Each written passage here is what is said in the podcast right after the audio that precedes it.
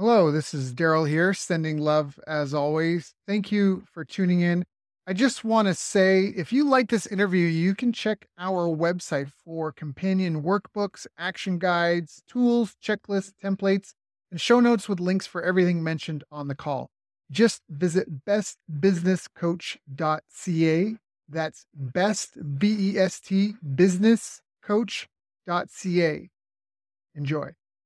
What is a business operations manager? So, a business operations manager would be someone who's managing the workflow processes between departments, the information warehousing systems, collection systems, warehousing systems, that's helping facilitate the planning, the review process, and the pivoting as, as life comes and does its thing, and maybe you have to adjust your goals but a business operations manager is someone that would handle a lot of that stuff, and it might be more on the staff and the teamwork and the scheduling and the payroll. Uh, maybe not as much payroll, maybe that's the accountant. But depending on what the business needs, the business operation manager would be the person that helps sort those items out and improve efficiencies. So ideally, they'll help improve communication between departments, they'll help improve the information collection storage systems, and, and maybe that isn't them doing the work, maybe they're just identifying that role as needed and either